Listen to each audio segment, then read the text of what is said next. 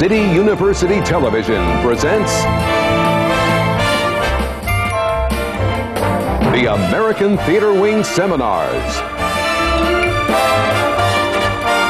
Working in the Theater.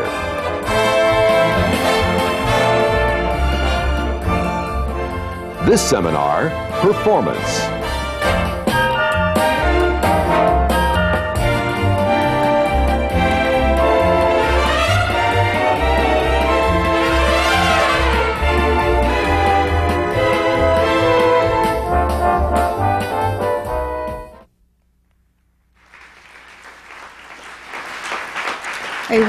Welcome to the American Theatre Wing's Working in the Theatre seminars, now in their 25th year, coming to you from the Graduate Center of the City University of New York.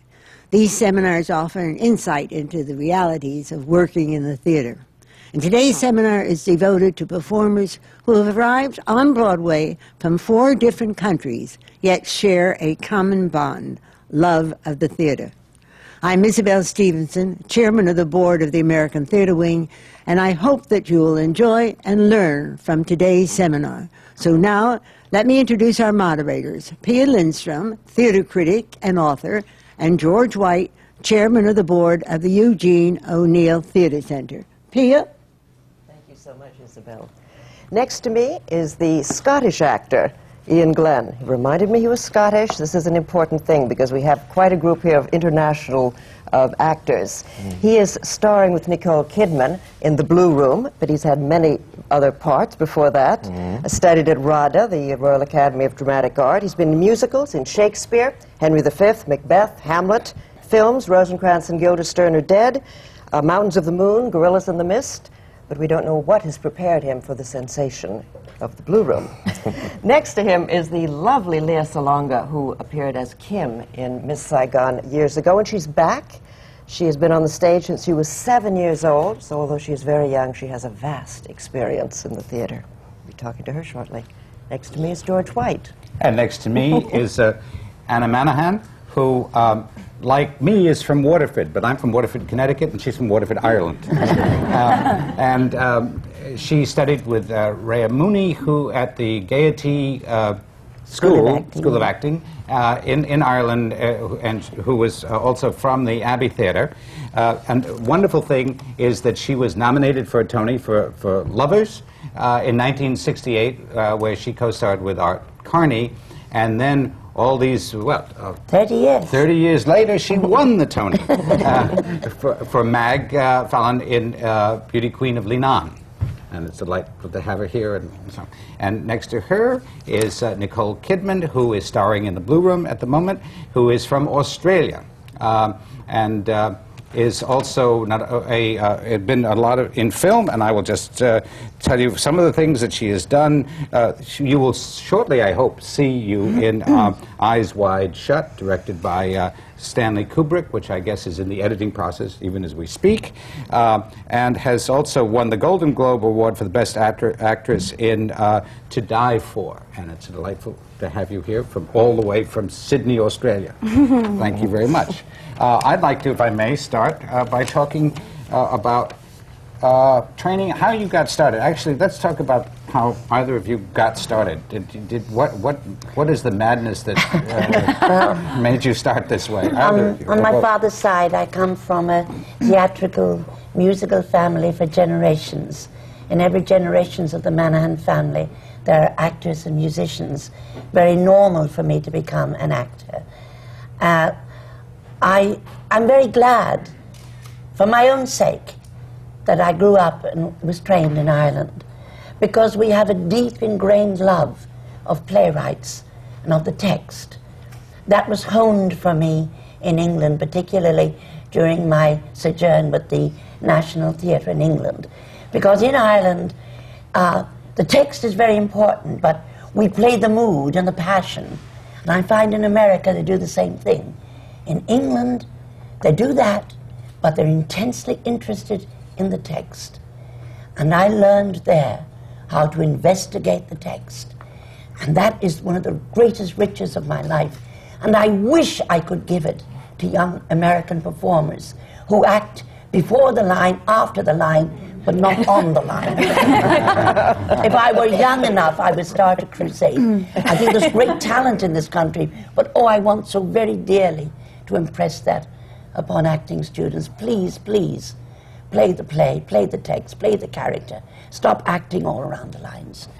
Well, Good. Nicole, is that, is that your... Mm. Well, that's it. That's the end of the seminar. yeah. Thank you, Anna. We can all go home. Nicole, does that, do you, what about Australia? Your traditions, uh, of course, there, there are many, many Irish traditions in Australia, but also obviously uh, British traditions, English traditions. Uh, were you brought up with that when you trained? Uh, I know you trained at, uh, what is it, the National... uh, Australian Theatre for Young People is where I trained. and uh, would you, is that how, were you trained like Anna, or were you, do you play uh, differently? Um, we we basically studied all sorts of techniques when we were at um, when I was at drama school. You study the Meisner, you study the method, you study everything, and I think out of that, as an actor, you come up with your own craft. Whatever it, whatever it is, you take a little from. Or for me, I could take a little from everything, and somehow you manage to do it. well, of course, Australia has a different. I mean, is uh, like the United States is is, is uh, uh, a society of a colonial society that that took from every. I mean, uh, the the tradition of Irish and uh, and British theatre uh, and Americans all there. It, it, Yeah, it wasn't ingrown, uh, or is it? I mean, in, in terms of a tradition, uh, is there an Australian theatre tradition? Um, such?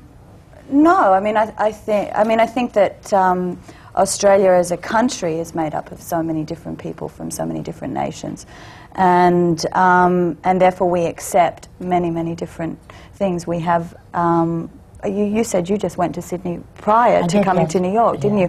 We have a lot of travelling theatre companies that come through Sydney. We have a festival in um, Adelaide, which is in South Australia, which is a wonderful theatre festival, sort of on a par, I think, with the Edinburgh Festival. And um, I think there's a great acceptance and a great love of the theatre and of actors in Australia. Is that true in the Philippines as well? Well, in the Philippines, it seems to be more of a movie-going public than a theater-going public. So there isn't exactly a theater tradition, but there are a few theater companies in in the Philippines. That's where I was trained when I was seven. Um, and I think it's more of you're trained with the, the work ethic, you're trained with the discipline, you're, um, and whatever show that you're pushed in or auditioned for, that's that's what happens. Is there a style of acting, Stanislavski It's, or I think it's more. It's definitely more. It seems to be more American than it is British. That's what it seems to be, at least in my experience. That's what it felt like. And in Scotland? Well, we were always dominated by the English. How did you break free? I think we entirely did, but um, no, there's uh, there's prospect now of an independent Scotland. Yeah. So no, our, our tradition is very tied up with uh, you know the With British. England. And you studied the traditional styles of acting. Yeah, yeah. Um, I mean, connection with what you were saying is really the, the British training at drama school. I went to RADA. Is very language based. You know, it's all about studying the text and finding finding your performance from the text. I ag- agree wholehearted with with what you were saying, and um, I think you especially get that from from Shakespeare. You know, Shakespeare wrote such articulate uh, characters, such articulate people, and there's a there's a tendency now, especially with the influence of film, that um, people become less and less articulate. You know. Oh, Iain, Do you I so agree with you. I saw a production in Dublin of uh, one of the Shakespearean plays, it was Twelfth Night or something, and it was so highly praised. Uh, It looked so wonderful, and the gimmicks and everything. Mm. And the critics said, "But if you want to hear the text, don't go." And I thought, why would you put on a Shakespearean Mm. Shakespeare. play if it, the, the text wasn't worth hearing? Mm. It, it is the word that lasts. Directors come and go, different styles come and go, but the text remains. Shakespeare has remained for hundreds of years. Why not put on something else? Why destroy his text? I, I don't agree with it at all. Isn't the American argument that uh, the American style is more emotional? Well, I think I think it's uh, it may be. I think it's um, a desire for spontaneity. Really, I mean, the, the the, the the method was was you know something that tried to insist on on a reality and a spontaneity, which I think is absolutely valid and really useful, and and all that can be fed into.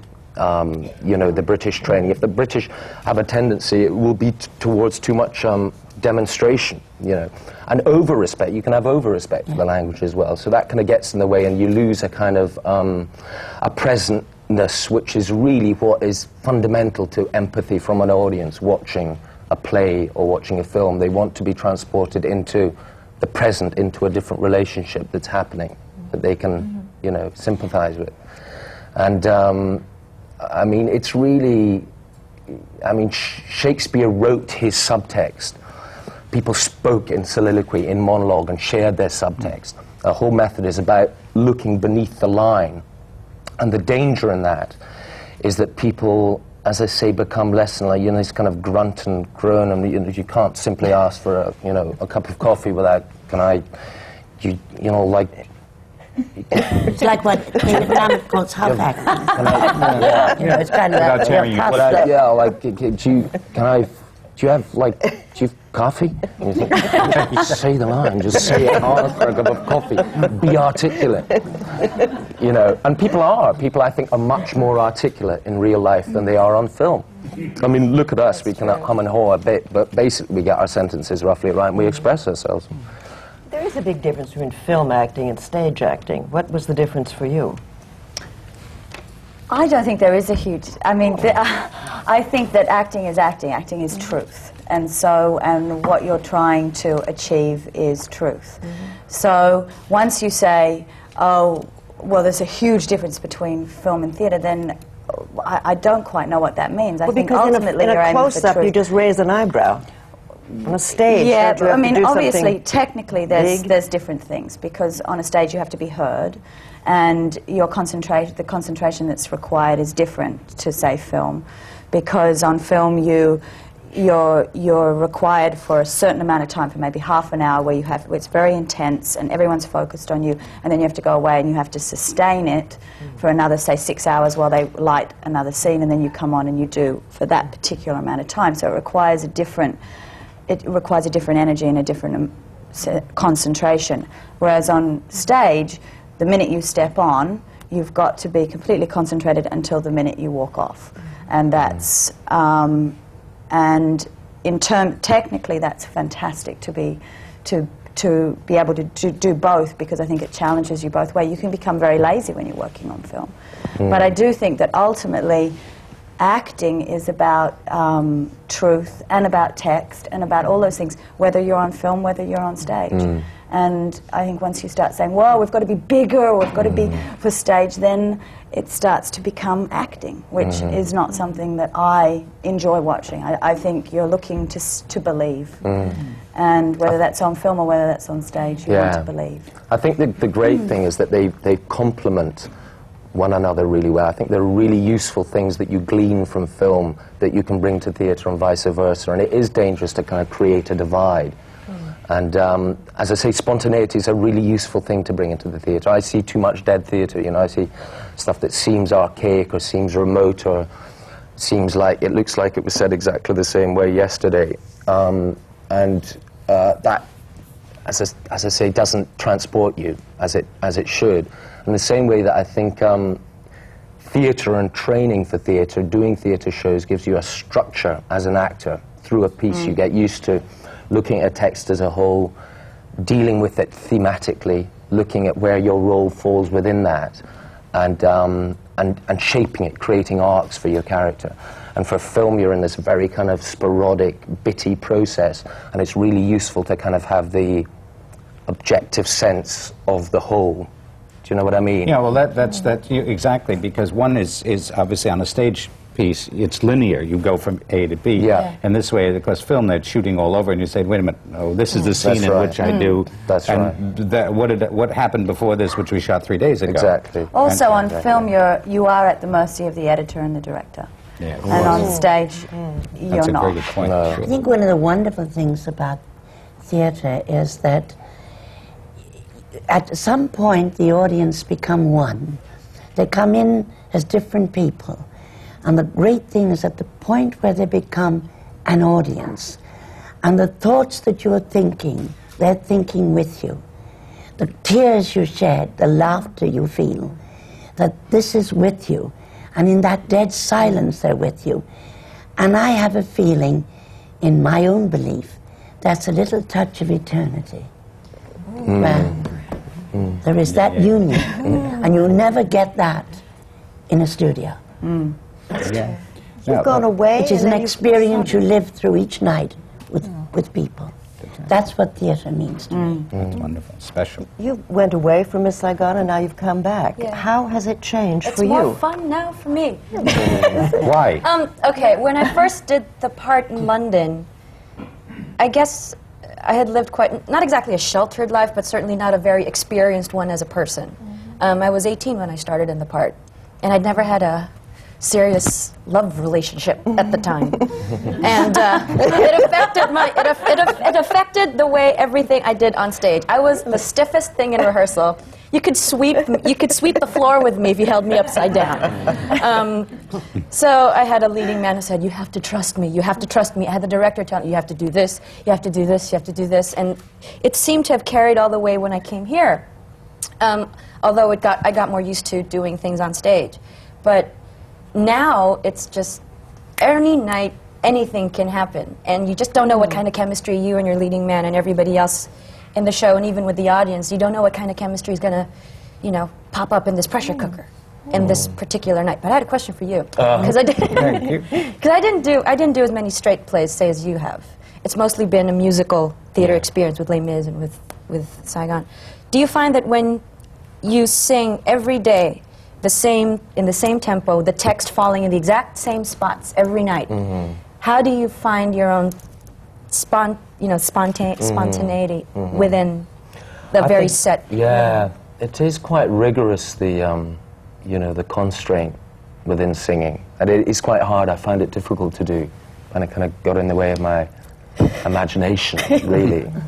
Um, but uh, I, I think I think there is room still within music, within singing, to, to find spontaneity in the same way that, sh- that Shakespeare has a kind of rigorousness to it as well.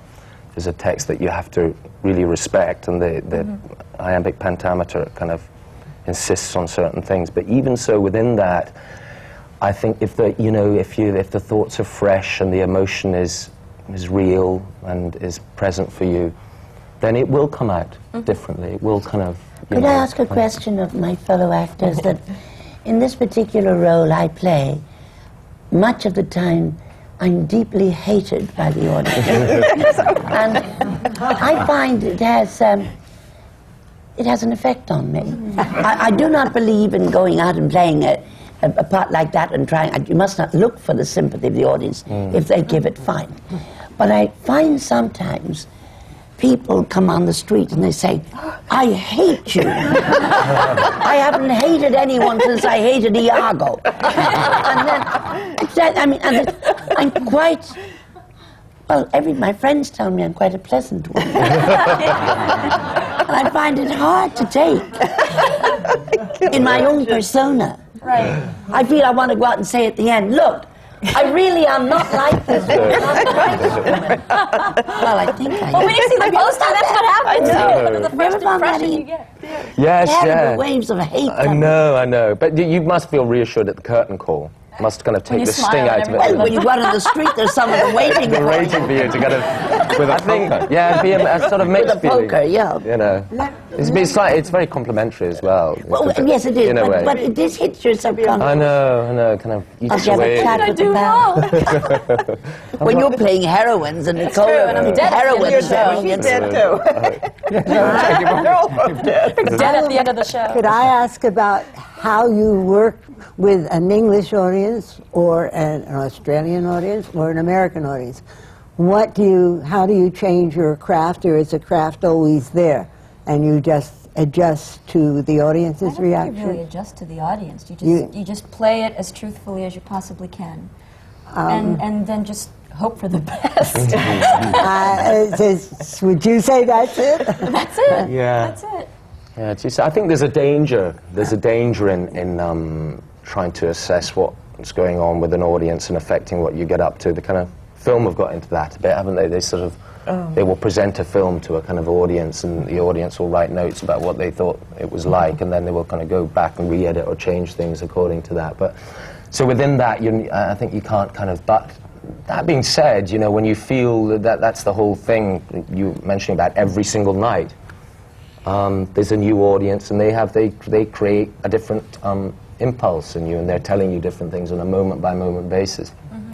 they're bored they're getting restless they oh they really enjoyed that they can they let What you do you do when you feel that they are bored and think you restless? subliminally, you, you, it does affect you. It does affect you, and it can affect you in bad ways, and it can affect you in good ways. You, mm-hmm. sometimes in bad ways, you start to feel they're going, so you work it too hard. You mm-hmm. start overstating. You, you force things, or you know, I mean, for us especially, we have a fair amount of comedy in, in the show that we're doing, and um, we always try and remind ourselves, however the audience, whether they're in, uh, very openly responsive to it or quite subdued, to try and stay true to what it is that we're, we're up to, you know, and not feel... We oh, always say p- to, bef- to each other before we go on stage, though, Yeah. our thing is listen. this- no. We always do it just before we go on. How do you do? Because you, you, you know, in a sense, playing so many different characters, which is sort of fun, uh, rather than the same. That, I would think that would help you keep it fresh for yourself, which when I thought was very, you know. But does that help you? I mean, you're moving from character to character. So each one has a different dynamic, which Yeah. makes the, your performance so particularly, both of your performances so rich. And that's a, Yeah, I mean, th- there's benefits to it. There's also things where I'm now craving to do one character to see her all the way through because you're getting just snippets. They're, they're, you're just getting a tiny moment of each person's life, and I'm dying now to do something like Miss Julie, where you get to do the Yeah. whole, Yeah, yeah, yeah. Uh, follow her all the way through, because um, even though it's very exciting as an actor to constantly be changing and I, we've been doing it now for almost six months now. We're, we're both sort of saying, okay.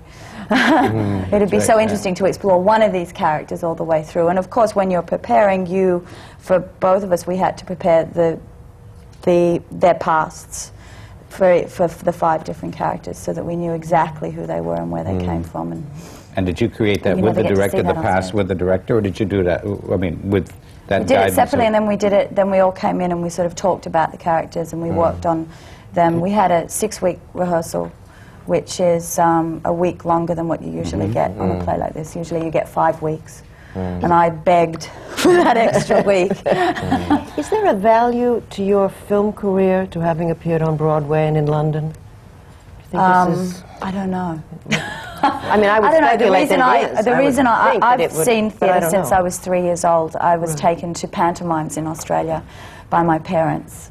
Um, which you don't really have pantomimes in America, do you? but as a child, they're extraordinary because you go and you sit, and it's, I was never taken to films. I was always taken to theatre, and that I was taken to ballet because I started off doing ballet, and then taken to pantomimes, and I loved them. And I remember sitting there watching you know, all these men dressed up as women pretending to be Cinderella, and but, and there's such wit and um, and such enjoyment, and uh, I think that's that's why I wanted to become an actor is because I saw them all having such fun.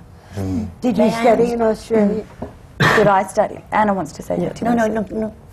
Did I study? Yes, I, I studied. Um, I actually started in mime. I started because my mother was uh, worked my whole life, and so did my father. So I was what you call a, a latchkey kid, where you would go. You know, I'd take my sister home from school and let it, let myself in, um, and wait till my parents got home from work, which was usually around five or six o'clock at night. And instead of um, my mother enrolled me in this class across uh, the way from our school, which was a mime class when I was ten and that's what how and we and we would do mime, and then we started doing street theatre, um, and then that segued into me begging to go to a drama school on the weekends, and um, and that's how I started. Marcel Marceau is coming to town. Yeah, no, one of the heroes. I, I go back, going back to what you said. I think that in a case like the Beauty Queen of Leenane, in which Martin McDonagh has created his own what we call McDonough speak. His father was a Gaelic hmm. speaker, and that his first language is Gaelic. Therefore, Martin, I think, heard English spoken by somebody whose language was not English. Mm-hmm. So that he has this particular kind of dialect that is his own, that's Irish, but is peculiarly his own. In Irish, we would say, Thomini Yasav, which means I'm standing. But the literal English translation is, I am in my standing. Now, I say in the play, another bit of turf on the fire put, which is the mm. literal translation. Now, we were instructed, and this is the difference, in coming to England, Australia, the United States, to remember that it's a difficult dialect and to be clearer in the way we spoke it and to cut down our accents because people not had to listen to this. I How do you saw- know how to do that? Hmm?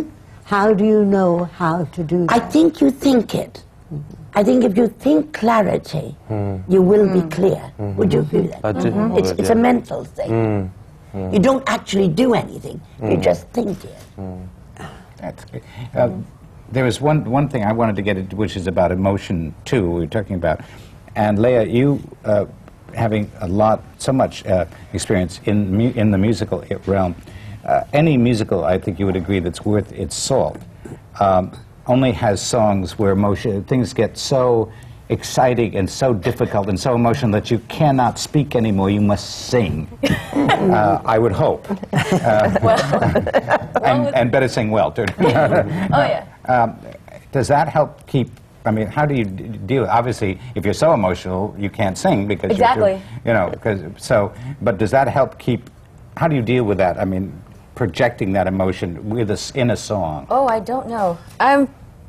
I really don't know how. We just we just here's here's the text. So I try to think of the lyrics, not so much as they're sung, but how they're said. So I try to also consciously and unconsciously work against the beat of the music. For example, there's one line in Saigon where it's like.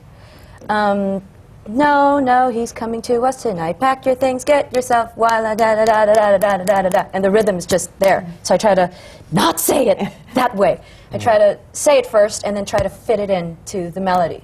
Because I get, whenever I saw the show after I left, ah. I'd be like this. just, just, and, I, and I, I feel like strangling whoever's doing it up on stage, thinking, you don't have to sing on the beat all the time, because sometimes then it sounds artificial, it sounds too sung. And in a through sung musical, um, where the delineation between the lines and the songs is not it's not a huge delineation. It's not like a book musical where you burst into song and then you talk again. Here, you talk and sing at the same time. Yeah. I think I got a lot, learned a lot of that from Jonathan Pryce when he was doing doing the show, seeing the way he would work. It's the because he's as an a, he's- actor he's, not doing he's a musical. he's not a musical actor. Yeah, a- and then watching the singers work in a musical. So it was. It's it's it's easy to get the emotions. I get you get really lazy though once the songs start. Like you are sun. They just everything is just on the beat, and the music just carries you. How do you react to the different audiences? How do I react to different? Mm-hmm. aud- We just. Well, there are some audiences that are so rah, rah, every night, and then they're just standing ovation like they're like they're like wires. Obviously, you know? react well to that. Um, and there's some nights when a lot of the company feels that they don't work as hard, but the reaction of the audience is just overwhelming. And there are some nights when we feel that we work a lot and we're exhausted at the end of the show, and then the audience is just so it's you know so it happens. How do you account for that? I don't know. I don't think it's our fault. I'm sure not. I do not take responsibility. The bad Take audience. responsibility. Sometimes it's, sometimes it's the weather. Sometimes you're like, I'd like to think that people's coats are stuck in the seats so they can't get it. Um, but sometimes it's, it's sometimes it's just you know it's sometimes it's a bad day that affects everybody, both on that side of the stage and on this side. I think it's a wonderful mystery. Uh, Yeah, I think if you could, what it is. no, if you could answer that question, then you kind of lose the whole nature of theatre. That why audiences are different and why they react in different ways, and the, the makeup that is so can be so subtly or Friday night at radically different. was like What do you do when y- you don't get the reaction that you normally do with an audience? Well, in Les Mis, they called Friday night, it's steak and, was it steak and beer? It was steak and something night. and they couldn't get up. That's why they were just so full for dinner. I want to know What about you? So, Um, I, I just as I say, we you try and you just try and stay true to what you Mm. what you're doing. There's a very healthy influence that um, an audience has on you, um, but there's an unhealthy influence as well. And if they're very quiet, then you can try and you can try and force things in the wrong way. So the, the instinct is basically just to keep listening and keep keep uh, keep the reality. How did your training at RADA prepare you to do a naked cartwheel? Um, that was the second term we did naked. Did you? So I, I was I was I seriously. thought you were very brave. very Get badly hurt. Yeah, no, we did naked handstands. Did they tell you that when they cast you? Uh, What? That, that I That had you'd to have to do this? Did they No. say He improvised They did that. late- That Oh, you, Really? Is that you, it? you made it up It yourself? wasn't in the script. That was his input. All that rod But it's background. eh? effective. No. So all, I that mean, tra- all that classical training. But that, that, that comes from having a great rehearsal process, actually, Yeah. because I think it's so daring of Iain to do that. And i by having, I think it's so important, and it's awful when people try now to say, oh, we can rehearse it in four weeks, we can rehearse it in three weeks, mm. quick, quick, quick. So it, rehearsal is mm. meant to explore the text, is meant to explore each other, mm-hmm. is meant to discover the play together, and it's also about dis- um, discovering your director, your other actors, mm. and that's the beauty of being an actor, mm-hmm. is that you become very close to people in a mm-hmm. very short amount of time, and in that rehearsal process is when it happens. And if you try to uh, and I think it's the same on film where they say, "Oh, come in and we'll," we'll-" and you and you say when you're talking to your agent, "Well, how long are they going to plan on rehearsing this?" Mm. They, "Oh, no, no. Well, they're going to rehearse for five days." You go, "Count me out. I'm not mm-hmm. interested," mm-hmm. because unless you have that rehearsal time, mm-hmm. I don't think you find the magic. And it affects, you know, sub- subconsciously if you're, if you're in a four week rehearsal process. I mean, I've not really thought about this bef- before, but I'm sure it's true that as an actor, you know there are certain things that you have to go through to get up and to be ready to be roughly in the right place at the end of the day. If you've got four weeks rehearsal, you'll start, you'll start learning those lines that bit quicker, you know, just a forced memorizing of a text, forced learning of a lines affects the way you do it. It's really, you know, I, I, I hate mm. learning lines. I like to Well, isn't it true that Judi Dench she doesn't learn a line before she comes No, to no. rehearsal? read that. I Yeah, read that. That's right. I don't either. right. You don't I- need I a think line. I, I, because I think that it depends so much on your fellow actors, mm. Mm. what's going to be fed to you. Yeah. You can't get any sort of mm-hmm. preconceived mm-hmm. idea. Yeah. But I wondered if you have this experience, which I find terrifying.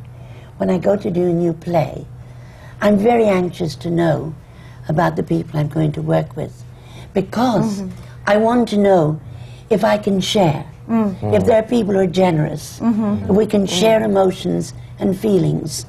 It's a very painful time, the early time in rehearsal. You're with maybe strangers, mm. and you're trying to communicate, I and you want to know. know mm. about this. Mm. and um, I find this quite frightening. After hmm. the thrill, maybe I want to play this role, and then, oh my hmm. God, who's in it? Yeah. Like, and keep asking your friends, are they hmm. nice? Are they nice? Are they nice? Are they nice people? No. She's a bit. Or, or he's, you know, and then, and then some people you, you heard are up. Are the nicest people. People, I it mean, it's, I know. Mm. they've had a bad sales Had a bad with somebody. It is funny that because I think you know in, in training and, and preparation for, for it, you kind of you really focus on you know the way you can prepare as an actor and different methods and you know things you can sort of focus on. And actually, the best thing to get good work out of yourself, out of the people around you, are just people whose taste you really trust, who you really believe in, to be in a relaxed atmosphere with a director who's coming up with ideas that are better than yours, someone who you look at and you're acting with, and you think, I just believe everything that you're saying. You know, you can go anywhere, and I trust what it is, and then good things will happen. That's true. Now, You did know. you, did you two know each other before uh, uh, Blue Room? You? We met for dinner um, with Sam Mendes, the director, the night before we had to start rehearsals. Okay. But, uh, but I mean, and Sam was wonderful like that because the way he cast it was he just he cast me and he cast Iain both separately, neither of us having a say in who was going to be playing opposite, and and we arrived, and he said, "Don't worry, you'll have great chemistry," and that was it. But he knew. And I this. trust, yeah, he put he it together, which I think you have to trust the director to do. Yeah. And um, and I remember we sat at dinner that night and we both went, Five characters. I think I'm suited to one. But and I said, "Have you learnt any of your lines?" And I'm, I of course was, I'd learnt everything. And then as soon as we got to rehearsals, I went, "Forget it. No, I, I can't remember a thing." and, um, and then we rewrote a lot of it anyway. So During next time, I will not learn a line when I go into uh, before I go into rehearsal, because it actually proved to be more difficult because I had to unlearn stuff and. And it's constraining. And, um, But uh, the reason I did it was because I'm obviously Australian. I had to play um, French and a number of different English characters, and so I had a lot of attention on the accents, and I was, and I wanted to make sure that if I was going to appear on the London stage, that I was going to be credible um, with did my accents. successfully. And it's, it's quite terrifying to appear on the London stage. yes, it is. It is- I mean, it's terrifying to appear on Broadway, too. I'm equally terrifying. but, but it's, but it's terrifying in a different way. It is. It's I terrifying found, in a I found different way. Broadway Why far is more it terrifying to Well, I get on think stage on Broadway? In, in, why is it terrifying on Broadway? Yeah. Not the, the audiences are wonderful. They love actors. It, it's um, used to be the six butchers of Broadway, but they can close shows in a blink. you know, it's, it's quite frightening. Give me Well, when you're picture. talking about terrifying, I'm sorry, yeah. um, uh, the thing that we, uh, let's talk about real terror, because we, we began to talk about this before. Uh, let's talk about yes, yes. stage fright. and how do you deal with that? And, I mean, there, you, you know, you are subject, aren't you all, to stage fright, uh, which is a, a real malady and a real virus. And uh, you, we talked a little bit before the show about uh, uh, about your about it was Larry Olivier who got who was helped you get over that. I think that um, we all have. Uh, um, I think if actors talk to one another, they will find that there's been a period in their lives in which they've suffered stage fright. And uh, mine hit me in 1979, and it was painful and it was terrifying. And I would break out in a perspiration on stage. And it was Laurence Olivier. It, it was a, a- an hour long program he gave about his life. And he described how for 12 years he suffered stage fright so badly. Some of the great performances of his life were performed during that time. It was so bad he had to have friends standing in the wings that he could look at so that he knew they were there. And when I heard that, it helped me. And when I got over it was somewhere in the mid 80s. I was doing a solo performance at Harvard in New York, wherever, Terrible place. at Harvard. And I had very difficult stuff, including a lot of James Joyce, Finnegans Wake, which is incredibly dense. Mm. And as the music started, I thought I was going to say, Ladies and gentlemen, I apologize. I can't perform this evening. But the light hit me and the music started, and I started. And I kept on for two hours, and that was the beginning of my road back. So I don't know if any of you have any stories like that. I've not really. uh, It's because I'm. Well, you're years younger than I know. Well, I, I know it's coming round the corner. so- but so far, I've not. Um, I've not really had stage fright. You get you get petrified. Everyone gets scared, don't they? When What's you, the difference in the English audience and, and the American audience? You've done the play both there and here first.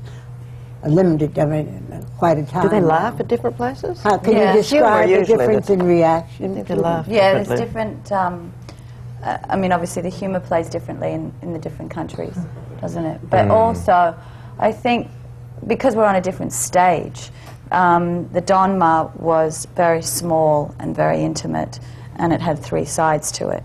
And then the Cort Theatre here on Broadway is obviously um, much larger, and it's a Prosarch, so you just have. I mean, it plays differently just in terms of the actual theatre, which was quite, which you kept telling me, oh, it will be different, it'll be different because it'll be a different theatre, and I never, and now I've experienced it. But back to stage fright, I also, th- I mean, I haven't had stage fright. I've, I've, before on Broadway, I was far more terrified than I was in England. Um, I think that was to do with the, the, the capacity of the audience, but also, um, it, yes, it just hits you at different times. But I do think there's something, I, I love the adrenaline. I love the fear. If I'm not frightened before I go on, I usually don't give a good performance. But There's Nicole, something it's about not the just nerves. no, no, I know. are different to Yeah, terror. it's just a, yes, no, I haven't had the terror, but I do. But just in terms of just Oh, yeah, another that's fine. going off on a tangent, I think um, there's something wonderful about the adrenaline. There's, it feeds your performance. It somehow, for me, I can access my emotions more easily when I'm in a state of. Um, I think that's part of live theater. It's an yeah, and it helps me. So I comes to prefer to get nervous and be. Um, to have a problem before I go on, so that it will feed into. Um, I found out that the older I got, the more it was there. Because when you're like seven years old, you just go on, you do it, and you get off, and you don't think about it. You don't think about the audience. But um, especially doing this with a lot of pressure that was on Miss Saigon when we first opened, and even now, once the music starts, and it's, it's like, then it starts, and it's like, oh God, I hope I remember the first line out of my mouth. once the first line comes out, usually I'm fine. It's the first one, and it's really funny to say now at my age. It's I'm 17 and I'm new here today, and all, all of us get a little giggle out of it now. Maybe this is a moment, Isabelle, for you to tell us a little bit about the American Theatre Wing. Oh, you're talking about my absolute favorite, favorite suggestion. Thank you, Pia. The American Theatre Wing is an organization whose year-round programs are dedicated to serving the theater and the community and exciting young people's minds and hopes, ultimately developing new audiences. You no doubt are familiar with the Wing's prestigious Tony Awards, which we present each year on television with the League of American Theaters and Producers and CBS. One of my favorite Wing efforts, though, is our Introduction to Broadway program, which brings, oh, we started seven years ago, and it has now enabled more than 70,000 New York City high school students to attend Broadway shows, many for the very first time. The American Theatre Wing is a wonderful organization, and it's theater in schools where theater professionals like these go directly into the classrooms to work with and talk to students about working in the theater. And the wide range of job opportunities they will find is another part of what we do year round. In addition, our hospital program brings talent from Broadway, off Broadway, and the cabaret world to brighten the lives of patients in nursing homes, veterans hospitals, children's wards, and AIDS centers. We also have a grant and scholarship program, which helps off and off off Broadway theater companies. The qualifications for these grants is the same as for our Tony Awards excellence in the craft of theater. Our scholarships help talented students continue their studies at accredited drama schools. We're very proud of the work we do and are grateful to everyone who supports the activities of the American Theatre Wing, such as the people that are on the seminars today. And so now, having let me say that about my favorite subject, the American Theatre Wing, please, George, start talking a little bit more about it. Well, uh, I, we were thinking of audiences, and the only thing I can I can do is also think, leave you, in a sense, with a with a famous uh, uh, statement by our humorist Don Marquis, who we were talking about audiences, and there was a boastful playwright who once said. I had that audience glued to their seats. And he said, clever of you to think of it. so, uh, but uh, I, I do, uh, I do like to, uh, there, there is uh, something else which is interesting for all of you, um, that intri- there's a little bit intriguing because so much, uh, here you are from four different countries, and so much in the last, in some cases 20, some cases 30, some cases 10 years, so much has changed politically within your countries. Perhaps uh, when you mentioned about Scotland, of course, th- now there really is a movement for Scottish uh, uh, freedom or, or not being linked. Um, uh, Lea, you grew up under the Marcoses in, in the Philippines. Um, and uh, of course, fortunately, you're, you're too young to remember uh, uh, Australia before the Whitlams, but it was a very, very much more rigid society.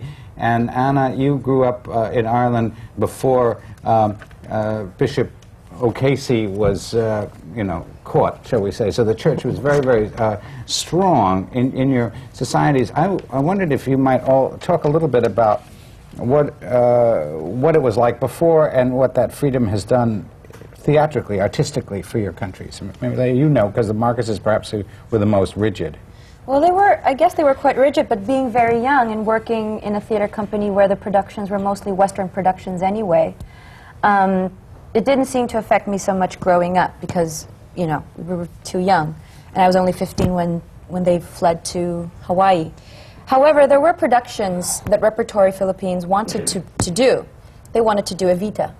Um, unfortunately, though, it was not allowed.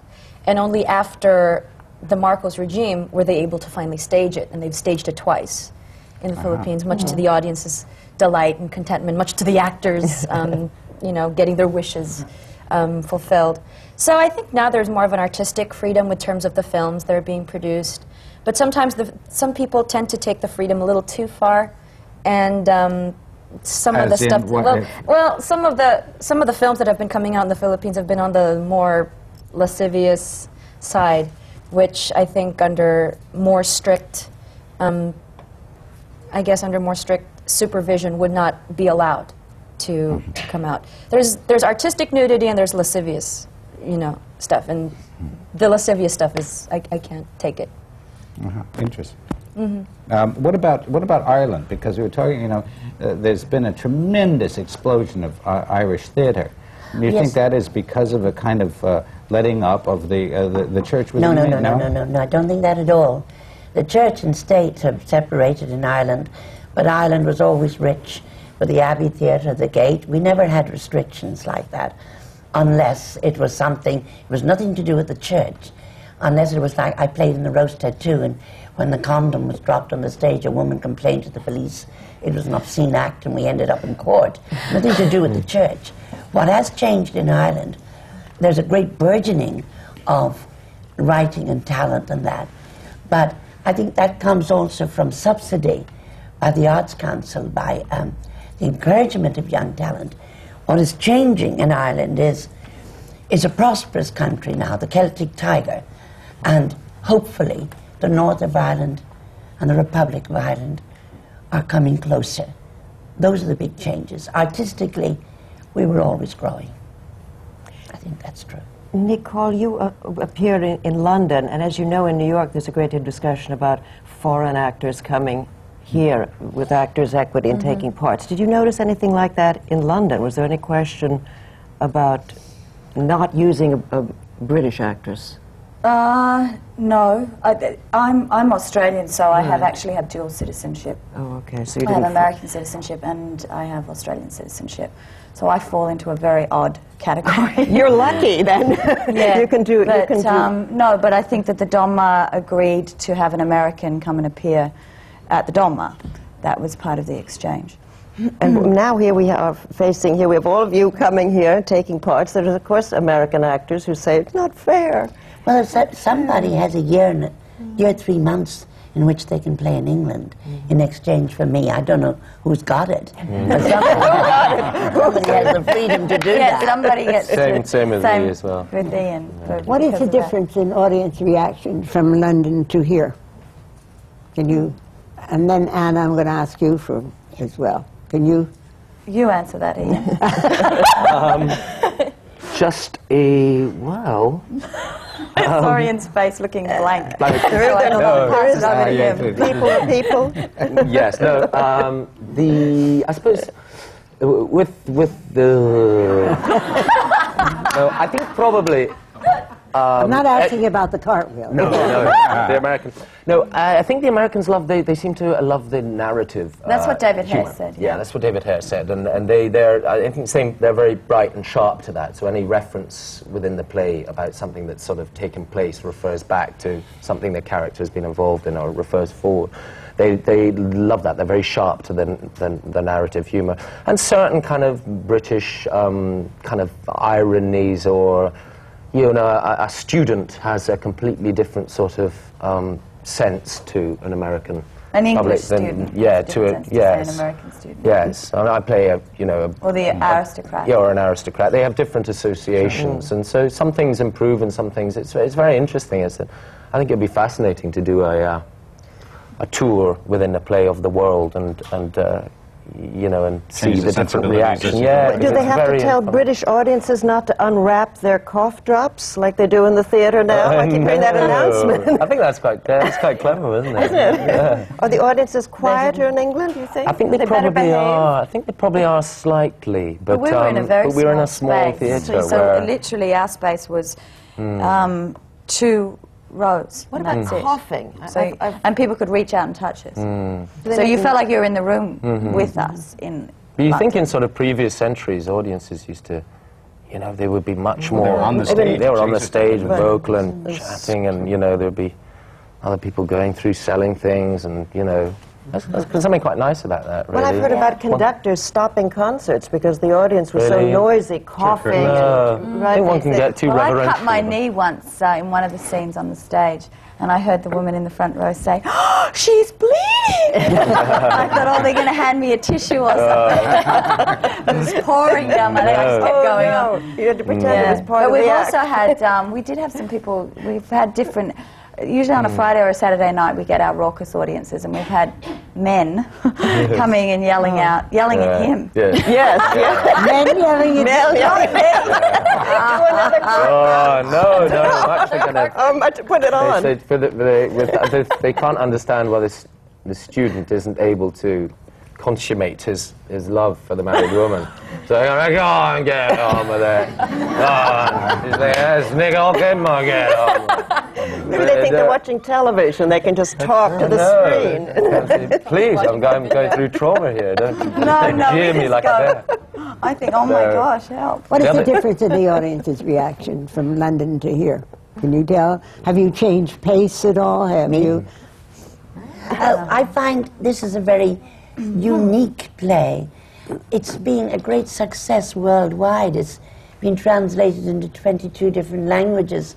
It's been done in Iceland, it's been done in Japan, Hungary, Germany. Hmm. And each, it- the thing that I found extraordinary, because I never found it in any other play, they're all the same. Everyone is gasping. It's, it's, it's not done. You think the West End, you think the Broadway, they're saying, oh, no, don't give it to her, stop, oh, and this is going on.